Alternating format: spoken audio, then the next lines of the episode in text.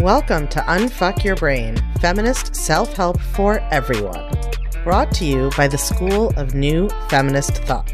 I'm your host, Kara Loewentheil, Harvard lawyer turned life coach extraordinaire, and I'm here to help you get society's sexist messages out of your brain so you can be confident, feel powerful, and live a life you won't regret when you die. If you want to jumpstart that process, you need to grab my totally free guide to feeling less anxious and more empowered by rewiring your brain. Just text your email to plus one 347 997 1784 and use code word BRAIN or go to unfuckyourbrain.com forward slash brain. Now, let's get to today's episode.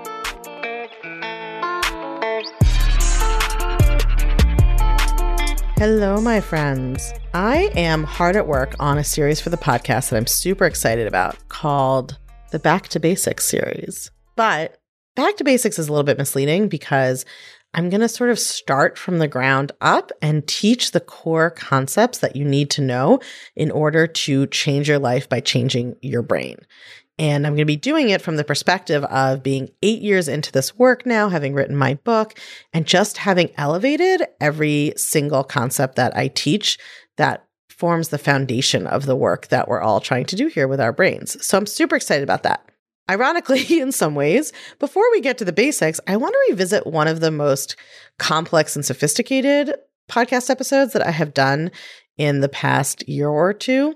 And it's one that I think is sort of seems deceptively simple, but if you really internalize it, it completely will change your life. And that is my episode on loving versus being loved.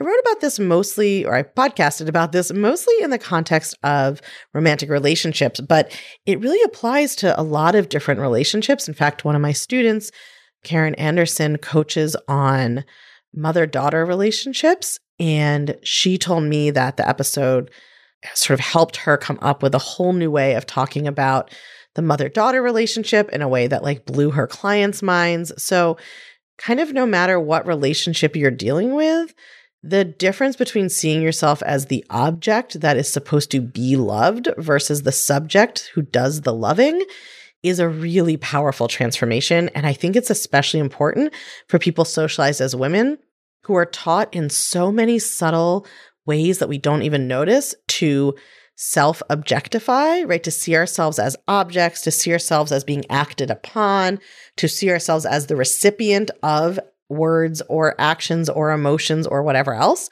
And in some ways, it's like the fundamental socialization of patriarchy is to teach people who are socialized as men that they are actors and people who are socialized as women that they are receivers.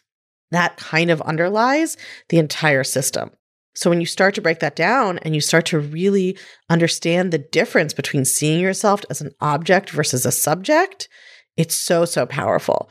And in this episode, Loving versus Being Loved, I talk about it in the context of romantic relationships because it's always helpful to teach in a example, but it applies to so many different areas of life. So let's get kind of heady and deep with it. And then soon we're going to start our Getting Back to Basics series but we're talking elevated basics, high level basics, sophisticated basics, but really making sure that we are all on the same page and really understand the foundational principles that I teach at the level of nuance and sophistication and intellectual engagement that I'm teaching them now. It's going to be a fun time, y'all. But before that, let's do a little revisit of loving versus being loved. So last week I was in New Orleans for my birthday, and I was thinking about the past couple of years, as I think is common on a birthday. So I turned 42 this year, which I'm almost positive is correct. I keep having to do the math. Yes, that's right. And for me, my 40th birthday was a really significant experience. And then 41 and 42 have been kind of fine, but 40 was a really breakthrough year for me, especially around love and how I was thinking about my dating life and love and being partnered. And I've talked about this on the podcast before, but I'm going to kind of retell the story briefly because it's kind of important to this episode.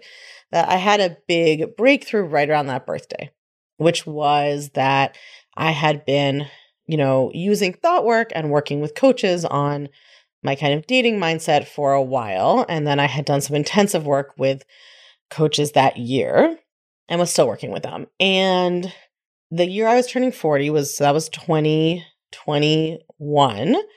Vaccines for COVID had just become available and sort of a lot was going on. Like we had a birthday party for me. I rented a like a hotel kind of penthouse that had an outdoor area because this was still very early in the vaccination process and I had a party with just like my family and a couple of very close friends. Everybody had gotten vaccinated. This was the first thing that like anybody had been to that was social, really. We were outside and I also was going through like the beginning of one relationship and the end of another. So there's just like a lot of transitions happening. I actually had met my partner, the gentleman consort, like a month earlier, but things were not at all serious at that point, or not for me yet. I think he was already having serious feelings. But in my mind, it was still like, he's just separated and getting divorced and he has two kids, and like, this is not a serious thing. And meanwhile, I had been seeing somebody longer who wasn't like going to be a life partner, but we know I just had been seeing for a longer time and had more of an emotional kind of investment with. And so the plan for my birthday had been have this party with my friends and family and then have like a night in a hotel with my kind of the person that I really had been seeing. And about three weeks before my birthday, right around like the same week I met the gentleman consort or the next week, that guy had broken things off. And so my story about myself in my dating life was like a little misguided. And I kept thinking that what I needed to do for my birthday was to like be alone. So my story, which was like wrong, which I'll get to, was that I had been like too invested in wanting to like spend my birthday with somebody I was dating, that I had this whole story about that, and that like what the universe was telling me or what I was supposed to put together, what I had decided was that, you know, I needed to like go like spend my birthday upstate alone to get like even better at being alone. So I like went to try to do that. And instead, what happened is like, actually, my dating coaches, who I have become friends with, also lived in upstate New York. And they were like, well, like, you know, we made you a cake. Let us at least drop it off. And then another friend of mine also lives upstate and was like, well, you know, let me like come by and take you to lunch or dinner. And then my mother actually had organized this video from this service called Tribute, where different people can record little greetings or videos for you, and then you can watch them. And so I basically was sort of like, forced to watch literally 20 minutes of everybody important in my life, pretty much talking about how much they loved me and why. And I like really had one of those like so often thought work and self development and growth are not big breakthrough moments with swelling music in the background. Like so often they're just the steady grind of changing your thoughts. But occasionally you do get a big breakthrough. And I really had a moment during that weekend watching that video where I thought, oh my God, there's so much love in my life and I'm so supported and I'm so fixated on this one specific kind of love as if that's going to make all the difference. Right? It's like I have 10 varieties of apple and I'm telling myself that I have to have this 11th variety of apple to be happy because none of these other apples can satiate the apple desire, right? They don't count. And so that was this really big breakthrough for me of like, oh, there's so much love in my life adding a partner would just be adding like a little bit more love. It's not make or break. It's not a black or white difference. It's not like zero to infinity or zero to 100. It's just like adding a little bit more. And that the actual answer for me was not that I need to be even better at being alone, because I was actually quite good at being alone, but that I needed to let in and appreciate all the love that was already around me and being offered to me. And that breakthrough kind of allowed me to show up in a different way and build this relationship that I have with my partner now. So that's just like the prelude to the story. and so that relationship I have now is a beautiful, wonderful thing. And also, it has not solved my experience of being a human, which, you know, I find is very rude because definitely society told me that it would. So on this birthday, I was sitting on the porch of our hotel in New Orleans. Definitely when I imagined, you know, that partner that was going to change my whole life, I did not think that I would get up two hours earlier than he would and that he would snore. And so I would need to go sit somewhere else to drink my coffee. you don't imagine these things when you're having a patriarchal fantasy. So anyway, but I was thinking about like the two years since that 40th birthday and like how much has changed. You know, my whole life has changed. Like I moved to Brooklyn and now I co parent children half the week and I'm like very settled in one specific place. Like a lot of things have changed. But I was also thinking about kind of what I had imagined having a sort of life partner would be like versus what my experience of it is. And I've often thought along the way that my partner seems to be more having the experience that I think that I thought I would have. I should preface this by saying, like, nobody is blissful in love all the time. I get on his mm-hmm. nerves. Like, he sometimes gets annoyed. I have plenty of flaws and quirks. But in general, he sort of feels this very, like, active kind of blissful sense of being very in love a lot of the time. That's sort of, you know, how he would describe it. And that is not a thing that my brain has been producing. And I have really wondered like, is that just not a feeling I'm capable of feeling? Like, what is different? Like, I've been like turning this over in my mind, sort of, do we just experience emotions differently? Is it because I did so much work on kind of validation? Like, I used to get very high on validation when I, you know, was infatuated with somebody. Is that what's different? Here's what I realized on that porch that really like blew my fucking mind. I have been like thinking about it and thinking about it to figure out how to teach it. And it's like one of these things that I think once I say it, it's going to, even as I said it to myself, it both seemed obvious in some ways, even like something I'd heard before. But then at the same moment, it like hit me like a ton of bricks in a way that I was like, oh, I did not get that before. So I think this is kind of critical, whether you're in a relationship where you don't feel whatever bliss you expected to feel, or whether you're single and you're trying to pick partners based on how you feel around them, like this is important to you either way. So, as a coach, this is like a little bit meta, just stay with me. As a coach, right? I was a coach by the time I met my partner. I had been for quite a while professionally. I obviously knew that I was not going to be able to feel my partner's love, that somebody else loving me was not going to make me feel loved. So I understood that. I was not expecting that. I understood it was my own thoughts would create my feelings. But what I have realized now is that women are so socialized to see themselves as the objects of desire or love. And we're so socialized to believe that being chosen and loved by someone, especially a man, is the thing that will make us feel complete. So I knew that his love for me wouldn't create my feelings. And I knew these, you know, sort of conceptual facts about how women are socialized. But I did not realize that I was still subconsciously focused on being the object of love in this relationship. So whenever I was focusing on my thoughts or thinking about my thoughts in the context of this relationship, I was thinking about how he shows his love for me. I wasn't expecting his actions or his feelings to like cause my feelings directly. I knew that it would be my own thoughts about his actions or feelings that could cause my feelings. But I was still very focused on thinking about how he showed up in the relationship. So if my brain was doing its usual critical thing and finding fault when I wanted to try to change that experience, I would try to redirect it by thinking about how lucky I am that, you know, I have a partner who writes me love notes or is always happy to see me or, you know, will always get up and get me a glass of water when I ask for one, or like whatever the little, you know, the ways that he shows his love, big and small. I was always focusing on ways he acts towards me and then trying to think thoughts about them that were positive. So it was just kind of like a meta level of thinking that his actions and how he shows up as a partner is like what would determine my happiness. I was adding this layer of knowing it was my thoughts about those things, but I was still focused on those things. I was still seeing him through it's sort of like this instrumental lens. Like what was important was what he did for me or how he performed as a partner. And as though the way to be happy or feel in love would be to focus on how he was performing as a partner, right? As if my thoughts about that are what should make me blissfully happy. But they never did. And I know enough to not expect to be blissful all the time.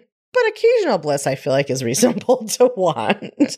And so here's what I realized when I was sitting on that balcony when my partner does feel that way, like when he feels, you know, a sweeping sense of love, it's because he is thinking thoughts about loving me.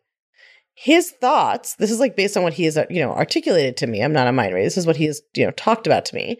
His thoughts are about me, the good traits he sees in me, how lucky he feels to have found someone like me. Like, I'm sure he does also think about how I show up in our relationship and he values that.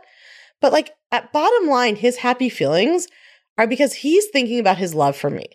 And my feelings are because I'm also thinking about his love for me, right? Both of us are thinking about me. And he is feeling amazing because he is thinking positive thoughts about me and how happy he is to be with me. And I'm not feeling as amazing because I'm also thinking about how he is being with me. What I'm not doing, or I wasn't doing, was thinking about him, right?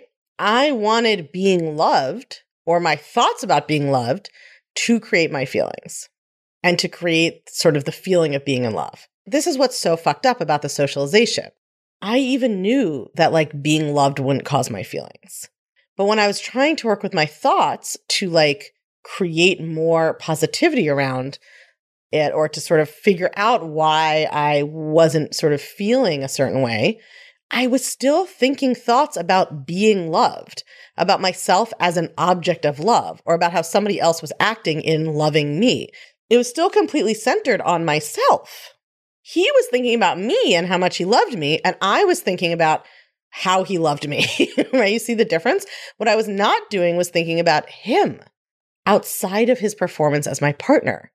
I was not appreciating him for the multidimensional person he was, or at least not consistently enough. I wasn't focusing my thinking on that. And this is like so insidious the way our socialization shows up, right? Women are socialized to believe that being chosen for a romantic relationship by a man is the thing that most validates them and will make them happiest. So then in turn, we evaluate the quality of our romantic relationship. And particularly if we're dating men, I think how a man shows up as a romantic partner as an extension of our worth because we've been taught to do that. To see it, you can just think about it reversed. Men are not taught that how romantic a woman is in her actions towards them tells them something about their worth or value or happiness, right? Men are not sitting around talking about how their partner doesn't do romantic things and that just makes them feel insecure and like they're not really worthy of love. Men are socialized to think that how conventionally sexually attractive a woman is reflects on their value as a man. And, you know, in some more conventional circles or traditional circles, maybe they're socialized to believe that like how fertile a woman is or what kind of homemaker she is reflects on them. They get socialization about how their partner reflects on them, but it's just different. And men are taught that if the partner doesn't live up to that socialization, if she stops being conventionally sexually attractive, if she's not a good homemaker, whatever, that the partner is the problem, right? Oh, it's like she did it wrong, or she's no longer somebody that like reflects on my masculinity positively. Whereas women are taught we're the problem, that if a man is not showing up in a certain way, it's because there's something wrong with us. He doesn't love us enough, right? If we were good enough, if we were lovable enough, then our partner would like be romantic or would write us love letters or would do a big gesture or would whisk us off to Paris or like whatever. So women are taught that how kind of romantic or loving their partner is reflects on their value and lovability and that that's what will make you feel amazing when you're in a relationship. So that means that some of us are still waiting and wanting to feel amazing based on how someone else is acting. And the socialization is so deep that even if we know about thought work, we still, like I was, maybe unconsciously focusing our thought work on our thoughts about how someone else is showing up as our partner, right? It's like still this way in which what I was trying to feel good about was having new thoughts and like more positive thoughts or sort of I already think that my partner shows up in an amazing way as a partner. So it's like, but I kept trying to like tell myself that as a way to create a feeling of love for him. But that's instrumental, right? I can't love him just because he does things that our society tells us a romantic partner should do. Like that was not actually creating the connection, the love, the like occasional bliss that I want to feel about my romantic relationship because it was still focused in a weird way on myself as the object, right? And on evaluating everything through the lens of how is this person performing in this like instrumental way towards me?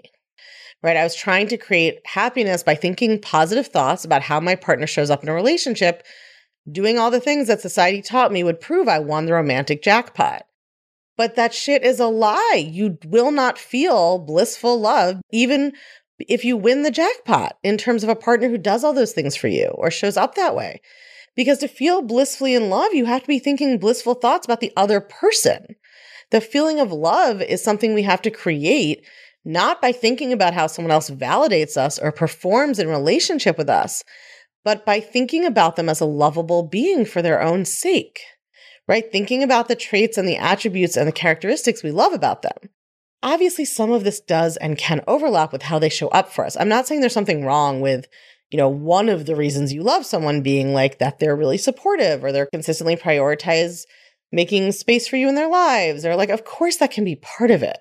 But we can't just entirely focus on their performance at a socially constructed role that we are using to validate ourselves. Their performance in that role is not going to create the feeling of love that we want. And even our thoughts about aren't going to create the feeling of love that we want because it's fundamentally still about us. My partner, when he feels blissful about me, it's because he's focusing on his love for me. That's what feels good to him.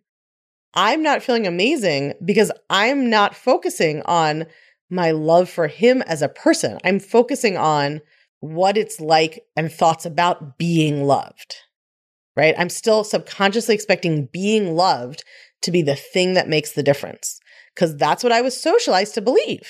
I was not taught growing up that the way to feel amazing is to love my partner amazingly. I was taught the way to feel amazing is to be chosen and loved by my partner in a way that fulfills a societal norm. That means I won and I'm good enough. That shit does not work. So I think that this realization, like I have not even really been doing a lot of very targeted thought work about it yet, but I already see how it's shifting my focus into a much more holistic, like full spectrum view of my partner and how much easier it is to access those like amazing love feelings and create those feelings when I'm thinking about just loving him for who he is rather than trying to love him for how well he performs this role for me. I also just want to be clear that like nobody feels blissed out on love all the time. And there's also nothing wrong with never feeling that way if you don't want to or that's just not of interest to you. Right? Some of us don't really care about that or that's not what we're looking for in a relationship. I kind of want to see like my default is not bliss. So I kind of want to see like can I get blissed out on love if I change my thinking even just for a little bit? right? You know, my partner's blissed out some of the time. It might be fun to join him and see what that's like. But I am only going to get there by focusing on loving him, not by focusing on loving how he performs some kind of role for me. So that's what I'm going to be working on. And if that this podcast has resonated for you, my chicken, I invite you to work on thinking this way too. If you're loving what you're learning on the podcast, you have got to come check out the Feminist Self Help Society. It's our newly revamped community and classroom where you get individual help to better apply these concepts to your life, along with a library of next level, blow your mind coaching tools and concepts that I just can't fit in a podcast episode. It's also where you can hang out, get coached, and nerd out about all things thought work and feminist mindset with other podcast listeners just like you and me. It's my favorite place on earth and it will change your life, I guarantee it. Come join us at www.unfuckyourbrain.com forward slash society. I can't wait to see you there.